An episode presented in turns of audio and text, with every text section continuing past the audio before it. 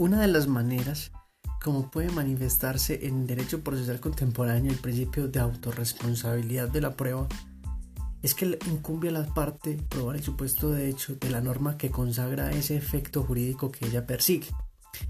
Entonces esto nos lleva a concluir, como de manera unificada lo ha sostenido la doctrina, de que incumbe a la parte y únicamente a la parte y no al juez probar sus afirmaciones.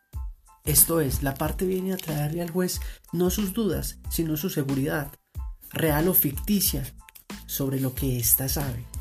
No le dice al juez que averigüe, sino que le indica al juez lo que ésta ya ha averiguado, para que una vez puesta la averiguación en las manos del operador jurídico, éste pueda realizar un análisis de constatación, de verificación. Es que esta es la expresión exacta sobre su correspondencia con la realidad.